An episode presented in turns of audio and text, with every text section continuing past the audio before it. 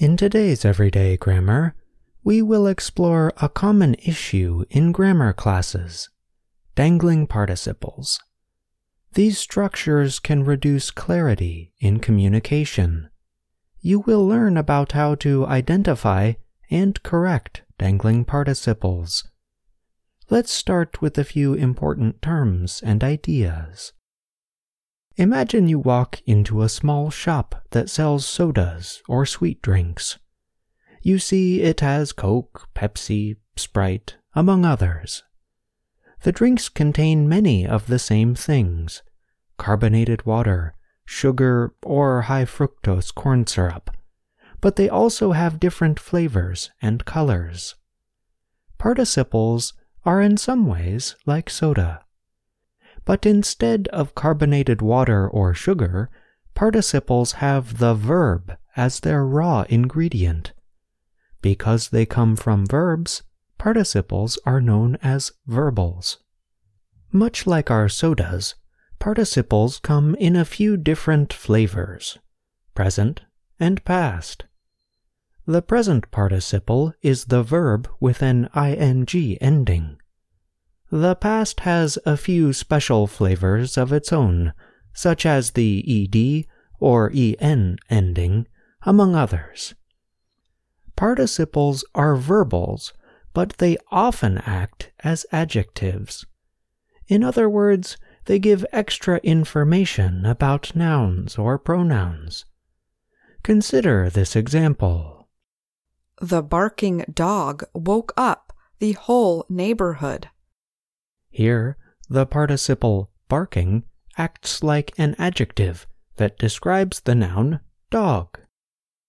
Sometimes participles come in phrases, groups of words that act together in a sentence. One common way participial phrases appear is as an introduction to a sentence. Consider this example. Barking loudly, the dog woke up the whole neighborhood. In this case, the participial phrase is barking loudly. The subject of the participial phrase is also the subject of the sentence, the noun dog. But what happens when the subject of the participle and the subject of the sentence are different? Our earlier example would be something like this Barking loudly, the whole neighborhood woke up. This example is known as a dangling participle. The subject of the participle, barking loudly, is missing. The subject of this sentence is the whole neighborhood. But it is not the whole neighborhood that is barking. Such a situation would be truly bizarre. So, a dangling participle is a kind of verb that does not have a stated subject. The dangling participle has lost its point of connection with the sentence. Our dangling participle is in some ways like a rock climber. Imagine a rock climber is going up a steep cliff the rock climber needs points of connection, hands and feet, with the rock. If the rock climber loses these points of connection, he or she falls and hangs or dangles in space on a safety rope. Such a situation is uncomfortable for the climber and for people watching. The same is true for a dangling participle. It has lost its points of connection with the sentence and is hanging in space. The reader or listener might not know what is being communicated.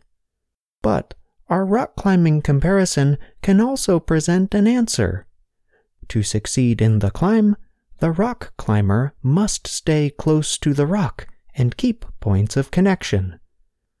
Participial phrases and other structures that act like adjectives are generally clearest when they stay close to the noun they are describing. The greater the distance between the participial phrase and the noun, the greater the chance it will become a dangling participle. Common sources of dangling participles include sentences with there or it in the subject position, as well as sentences that use the passive voice. For example, Having moved the bookshelves and bed, there was no room for the desk. In such a case, one way to clarify the point is to expand the participial phrase into a full clause. The updated sentence could be something like this After we moved the bookshelves and bed, there was no room for the desk. In today's report, you learned about a few images that connect with participles, participial phrases, and dangling participles a soda shop, a barking dog, and a rock climber.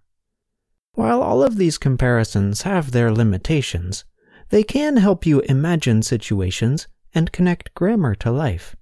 Such connections are important for helping you remember information. But keep in mind, participles and participial phrases are a large subject. Today's report offered a few thoughts. There is much more that could be said we will explore more details about participles and participial phrases in future reports. I'm John Russell.